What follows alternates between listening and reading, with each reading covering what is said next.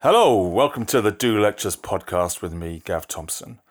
Welcome to episode two of season three, which is entitled Dot Dot Dot.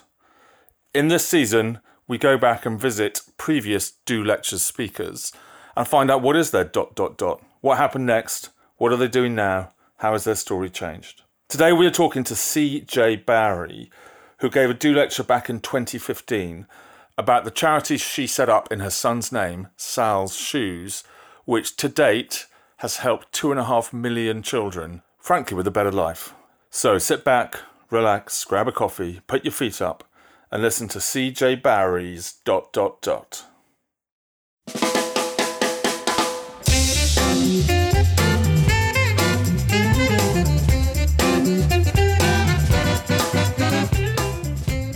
Welcome to the Do Lectures dot dot dot podcast, CJ Barry. Thank you. Thanks for having me. Very good to have you here. CJ, I have seen your Do Lecture from 2015.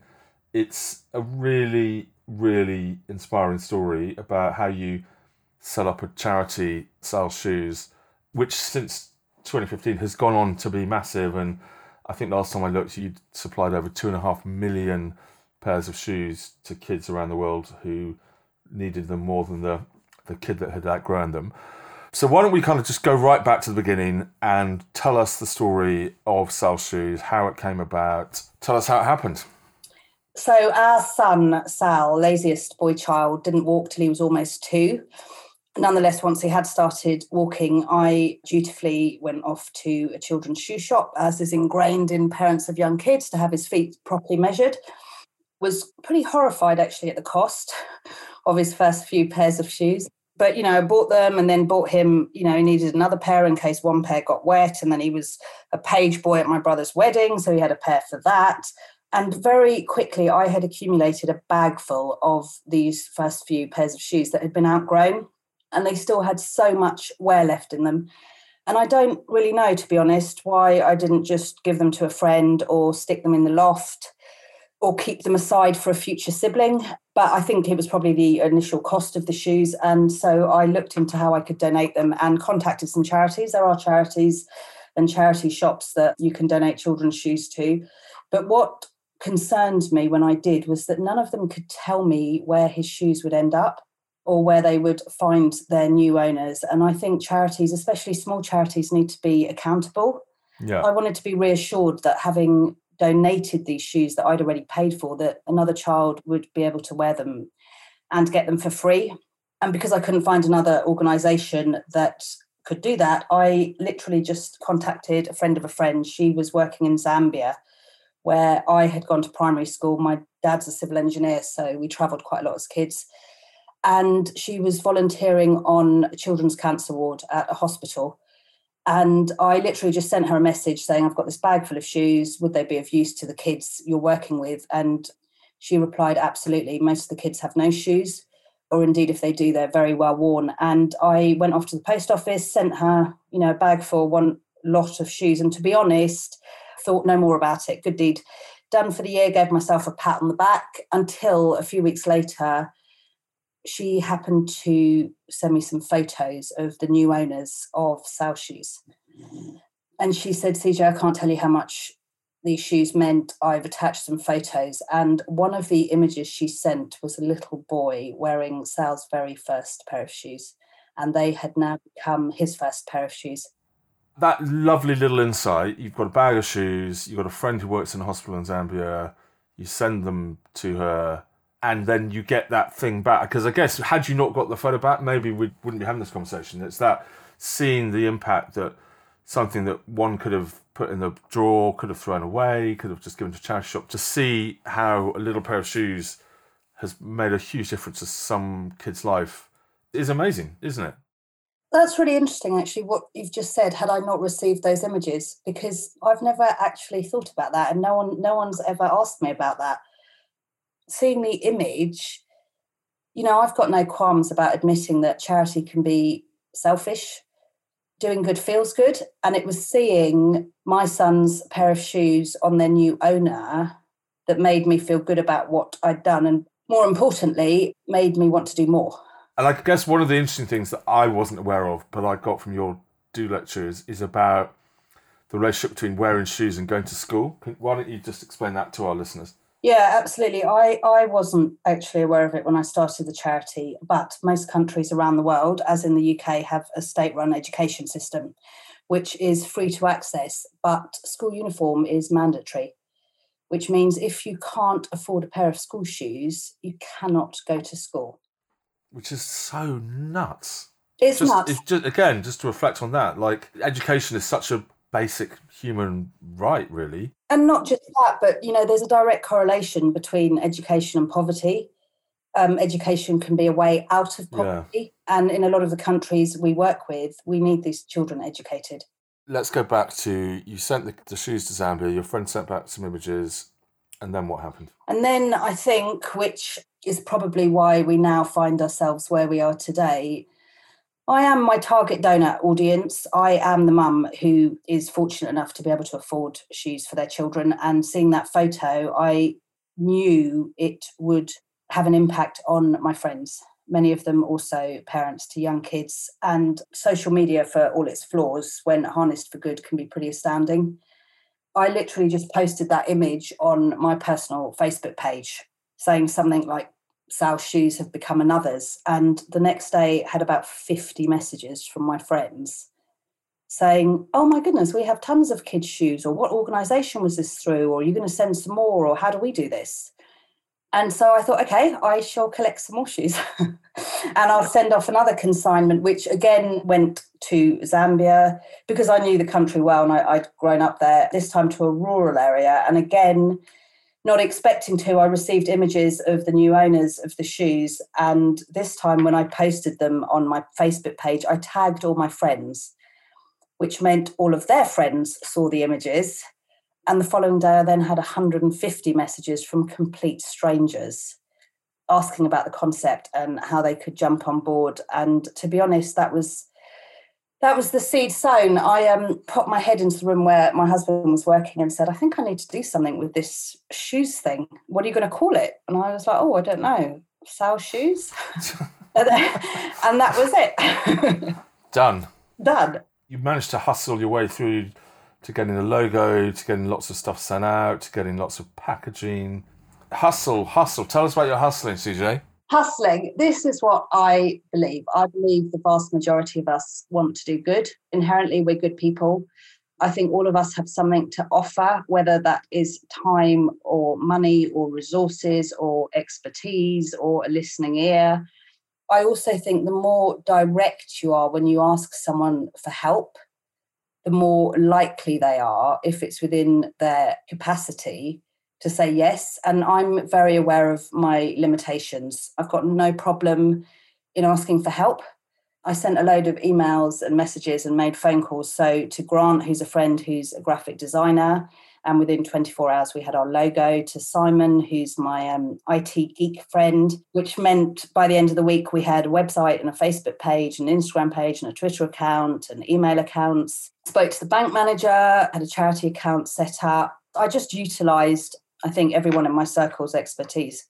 There must have been a point early on where you go, this is a lovely problem to have, but you've created this kind of problem for yourself because you've there's loads of shoes arriving. All those shoes are sent with love and goodwill and ambition for the shoes. But then you have to package them up, maybe clean some of them, pay for them to get there, you've got to distribute them. So suddenly you've collected all this goodwill and all this sentiment, but you now have to deliver on that people's hopes and dreams for their kids' shoes. And that costs money and that's quite intensive and that's quite, I imagine, suddenly you're jumping through lots of red tape about import, export. I don't know. Tell us. It's a really good idea. But quite quickly, the idea is done, it's parked, it's amazing. Now you're in the spider's web of delivery. Yeah? We grew, I think, in comparison to where we are now, maybe relatively slowly. So in the first year, we collected just under 5,000 pairs of shoes. And I think we distributed them in eight countries. So they were relatively small consignments. But again, I just called in favours. I'm fortunate and very lucky to have lots of lovely friends in my life. You know, we could chat and catch up while sorting and packing shoes at the same time. So they became Sal Shoes volunteers. And we initially started working with organisations that I knew of or friends knew of. And now, in fact, we're increasingly contacted by organisations having heard about us. So we've grown quite organically, but the demand, in fact, now it's never been higher, but there's always been the demand there. On the receiving end? On the receiving end, absolutely. Feet and shoes are protected feet. They are feet protected from injury and infection, and in areas of low sanitation, therefore, the spread of infection. So there is a huge need for footwear. That's everywhere, including here in the UK. I was always very keen that we work in the UK as well. I'm very well aware there's kids in the town where I live who go to school hungry every day. UK child poverty is on the rise. It's never been higher. And the demand is everywhere, including where we are. So, since the start of lockdown one, we've actually now distributed over 25,000 pairs of Sal shoes just in this country. Know, you scaled it from initially a bag of shoes to two and a half million and rising. Tell us about that kind of journey from being a started off as a lovely idea and a kind of goodwill gesture, and it's now you know you're a serious operation. So I'm kind of interested to hear about that journey. You know, you personally, you know, like you said, you popped your head around the door to your husband. You're like, oh, I think this is going to be a thing now.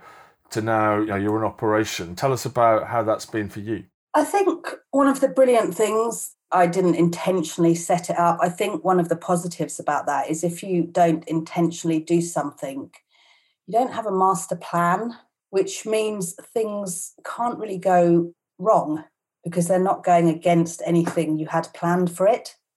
And I think that's probably worked in my favor because we've just rolled with whatever's happened. We've been really, really lucky. It just, it turns out I wasn't the only one who didn't know what to do with their kids' shoes. So when I started the charity, the day we were official and, and we launched, I approached three places to collect children's shoes. That was Sal's nursery school at the time, a primary school where a friend was a teacher, and a soft play kids cafe where another friend was the manager. And since that day, which was just over seven and a half years ago now, we've never actually had to ask anyone to donate their shoes it's been just word of mouth and social media. Toe to Toe, which is our school shoes initiative, is a concept I actually borrowed from South Africa, where it's long been practice in certain more privileged areas that when kids finish secondary school, they sit their final end of year exams. And as they leave the exam hall, they take off their school shoes and they put them on their desks. And those shoes are then gathered up um, given to less privileged children in the hope that the following year they can go to school and gain an education and leave with a qualification. And a few years ago, I figured, you know, not all, but most kids in the UK start school in September. It's a sort of rite of passage. You get a new lunchbox and a new pencil case and a new pair of school shoes. But all those school shoes aren't outworn at the end of the summer term in the previous academic year. So we piloted a scheme, we called it Toe to Toe, with a local school who'd sort of been long term supporters of ours. And that first summer, we collected 300 pairs of school shoes. We had sent a letter home to the parents saying if your kids are likely to outgrow them and they're going to be replaced in September, leave them behind on the last day of the summer term. And these kids were amazing. And what they actually chose to do between themselves was leave school barefoot, which, from a really crude PR point of view, meant, you know, we had images of children's legs and feet here in the UK walking, you know, across tarmac with no shoes on their feet. And we posted those photos on the Sal's Shoes Facebook page saying, This is what happened. If you want to jump on board next year, drop us an email. And that post went on without us paying to advertise it, went on to be shared over 88,000 times. And the following year, over 650 schools across the UK contacted us that was head teachers saying, we want to roll out this initiative. In the second year, we collected over 175,000 pairs of school shoes during the summer. I'm sitting here going, I love the idea. It's a genius idea, and I love the, all the sentiment at the front end. How do you, A, cost a lot of money to ship shoes around the world and distribute them? You know, you've got to raise money, you've got to raise funds for the all the logistics and back end. How's that been for you? Tough I think as a small charity, our only real limitation is financial. And what we do is ask donors of Sal Shoes to also donate a pound a pair. So at the end of the day, what we're doing is effectively just, you know, reusing and recycling shoes, pre-loved shoes.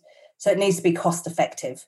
So we work on the basis of a pound a pair to in those shoes, whether it's East London or East Africa.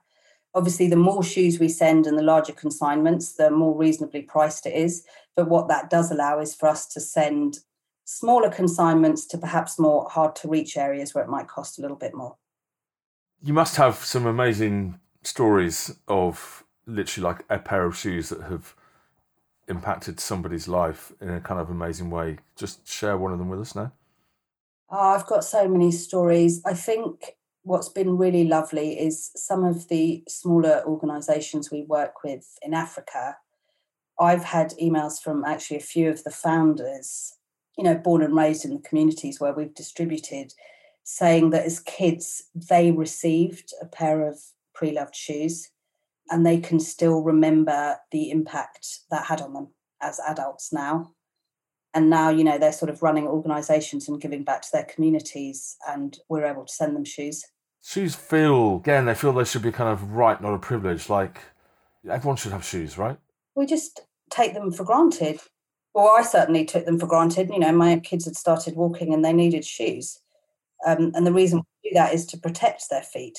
Boys and girls playing football, if they're playing football barefoot, they're more likely to be injured, which means they're more likely to not be able to attend school, which means they're not receiving an education. So the importance of shoes you know, we've recently started working with a coastal school in the UK here. So they initially, we have a school shoes fund, which we launched last year. It's a way of people donating money in the UK that we use our contacts to buy brand new school shoes. So we're now working with schools and charities and baby banks and domestic violence refugees here in the UK and providing new school shoes and new PE trainers.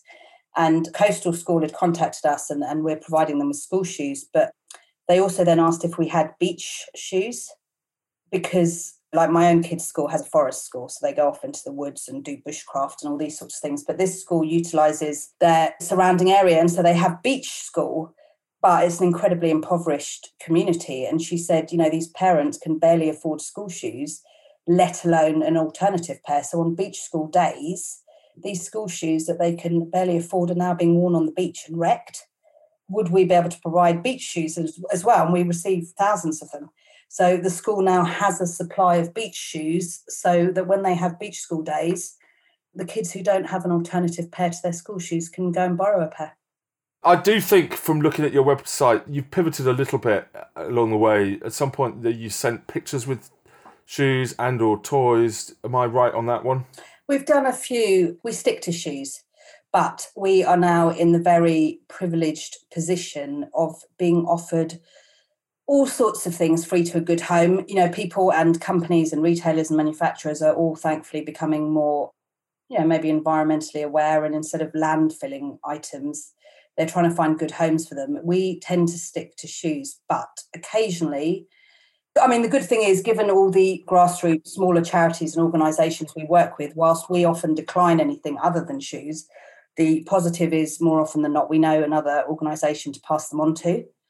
But occasionally we make exceptions or do something slightly different so this was years ago actually just before my do lectures talk there'd been two horrific earthquakes in nepal and so working with a local school the kids here in the uk didn't just donate a pair of shoes and write a note but they also donated a small soft toy to children who had lost everything we got an email from a company in the uk a toy company here in the uk who was expanding to America, but there was already a company in America with their brand name. So he'd had to rebrand. And he had a warehouse full of toys for naught to two year olds, baby toys, that he needed to get rid of for new stock. And I think, you know, presumably they were just going to be landfilled if we didn't take them. So we took them. But what it then meant for months, actually, because there were so many, was that when we sent out consignments of shoes, we could send out consignments of baby toys so that all those kids who weren't yet walking, wouldn't get a pair of shoes, received a toy instead. We've got a little sideline called Clemmy's Clothes. Sal, our son, obviously has Sal shoes, and then we have a little Clementine whose older brother has a charity. so occasionally we put out call outs for Clemmy's Clothes, which is fancy dress for generally two to eight year olds I think every girl and boy around the world wants to be Cinderella or Spider Man at some point. We're working with an organisation we support in Ghana, and they sent us some photos of the kids the day Clemmie's clothes had arrived. And she said, I know some of the outfits look too small, but it's because all the boys wanted to be Spider Man or Superman and they weren't interested in any of the others. so they'd squeeze themselves into Spider Man. so predictable. so, Sal, his name is on the charity. Sal has a claim to fame. I think he's the youngest ever guest at the Do Lectures. He was there when he was 10 days old, right? He was. He was. Tell us about Sal now. How's he grown up knowing that his name is, is attached to two and a half million pairs of shoes? I think he's really proud. Obviously, when he was younger, we sort of had to convince him when, you know, the charity was based in our house and garage that all these boxes and packages arriving labeled Sal shoes weren't all for him. he couldn't get his pick of the best, the best of the bunch. um, no, I think he's really proud. And our kids know all about the charity and the work I do, and they come to the warehouse and perhaps dragged sometimes unwillingly to the warehouse during school holidays and half term. And I think one of the reasons we have managed to achieve as a charity what we have actually is because we are so child friendly. We teach our kids as soon as they can walk and talk that sharing is caring.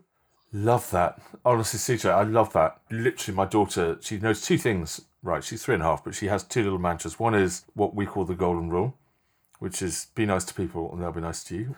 And the second is sharing is caring. And it's there was a beautiful moment last weekend. We went to see some friends, and the kid's a bit younger. He's like two and a half. She's three and a half. You know, like little kids do. You know, they he had his toys, and she was trying to kind of borrow them. And every time she went to pick up a toy, he'd run over and grab it, and she'd just look at him and go, "Sharing is caring," with, with that snidey smirk on her face yeah. with that snidey as when you're a year older you can do that. You you know and no parent's gonna disagree so we are all nodding yes poor little sam. He gave up way more of his toys up there than he should have done. But yeah no showing his care is a lovely message isn't it? It is and i think our concept allows for kids to see that in practice especially you know it's not conditional of our distributions but we sort of work to try and get images and footage because I think when it's the whole do good, feel good, you know, children recognize their shoes on the feet of a peer who, in all likelihood, they've never got a chance of meeting and learn about the impact they've had on their life. You know, I, I always sort of think about charity donation, you know, sort of money boxes. So when Clemmie, our daughter, was little, literally as soon as she could sort of walk and reach the till, you know, I'd be paying for the shopping and she'd be asking for change to drop into these charity boxes. And I would always very nobly say, you know, it's for it's for the lifeboats or cardiac arrest or the stroke association. And I, you know i'd be trying to explain what we were putting money into that pot for but she had never once asked of her own accord. Whereas i think with sal's shoes it makes perfect sense to kids. Their shoes don't fit anymore so why not give them to a child who doesn't have a pair? One question i have to ask because given this is the dot dot dot from the do lectures how did giving a do lecture help or change things? It was my first public talk, I think, probably since university days in front of a, a, lecture hall. So I didn't, I think, like sleep or eat properly for about three days before, and then spent much of that morning probably sat on a do lectures toilet somewhere. You know, my heart was pounding in my chest, and it was bizarre. I can remember people in front of me, and I could see their mouths moving, so I knew they were talking to me but because my heart was beating so loudly, I couldn't actually hear a word they were saying. and then bizarrely, I actually I got up on, you know, the sort of do lecture stage. And then it transpired I loved hearing the sound of my own voice because I couldn't actually get off. You overran the, the yeah, 20 minute I th- I time think, quite I think as well, well as that. What did you end up at? I think about 34 minutes. 34. She's not bad I for think, 20 minutes. I 20 think minute our family probably hold hold two records. Sal's the youngest ever attendee, and I think I've probably given the longest. I just, I just, can we end on on you actually, CJ? Just you have unintentionally started a, a charity, a movement, and it's amazing, and it will continue to be amazing. It will continue to get bigger. On a personal level, what are your, what's the future like look like for you? I am realistic enough to believe that in my lifetime there will always be children who can't afford a pair of shoes. And there will also always be shoes that are being outgrown before they're outworn. So we will just keep doing what we're doing. It's amazing. I did a do lecture in 2012. My sort of gist of it was what will you tell your kids? Which is, you know, we spend our lives just doing stuff, doing business, trying to make money, trying to have a job, quote unquote. And what I was trying to do, talk about, you know, nine years ago was, you know, just make sure that whatever you do, there's an angle on it that you can tell your kids, you know, you can be proud of and you've done something that has left the world in a slightly better place than you found it. I think with you, you've nailed that one. A, your son's name is what you do, and B, you have impacted two and a half million kids' lives, not just people's lives, kids' lives, in a way that's not even a transient. You're not just giving them something, you know, shoes will last, you know, months and years and they hand them down. And, you know, that's a massive impact on them, the community, their lives, their ability to go to school. It's kind of unbelievable. You know, you're talking about the impact of a pair of donated shoes on the recipient of those shoes. I also think, and I don't think it's given enough recognition, the impact of giving on the donor. So I think two and a half million children have received a pair of Sal's shoes. And in fact, it's much more than that because those shoes are being worn until there's nowhere left in them. But that also means two and a half million children have donated a pair of shoes, which has made a positive impact on the life of someone else it's the gift keeps on giving, right? We need to be kind to each other. Let's let's just encourage our younger generation to to give and and make a positive impact on someone else. CJ, honestly, I'm a massive fan. I love it. I love the idea. I love the power of the gift. I think the shoes are you know, we don't really think about them because for 99% of us, they're just shoes, right? They just we stick them on and we've all got way too many pairs. I'm sure most of our listeners will be nodding at the, both the idea and how they want to get involved. How can people get involved? We have a website, salshoes.com. We're on Instagram, we're on Twitter, we're on Facebook. The website will tell you how to donate shoes to us. So we accept pretty much every single type of shoe you can think of school shoes, canvas shoes, sandals, ballet shoes, snow boots, football boots. We collect them in all sorts of sizes, every size, so long as the larger adult sizes are still practical and child appropriate. You know, we work with homeless shelters and soup kitchens. Um, so larger sized shoes will still find new owners, and we ask them to be rubber banded in pairs, having had a quick clean, donated alongside a pound, which pays for the journey. And there's other ways you can help us, you know, monetary donations and volunteering, and you can come visit us and you can help spread the word. Well, we'll be doing all of those things. CJ Barry, thank you very much indeed. Thanks, Gav. You take care. Thank you so much for listening. What an amazing woman. I found her truly inspirational, and it's a bloody good idea as well. Please don't forget to leave us a review and subscribe. If you want to get hold of me directly, you can email me at gav at thedolectures.co.uk. And in the meantime, stay safe, be happy out there, and please do tune in again in a fortnight for episode three of dot dot dot. This show was produced by George McDonough. The music's by James Morton. Thank you for listening.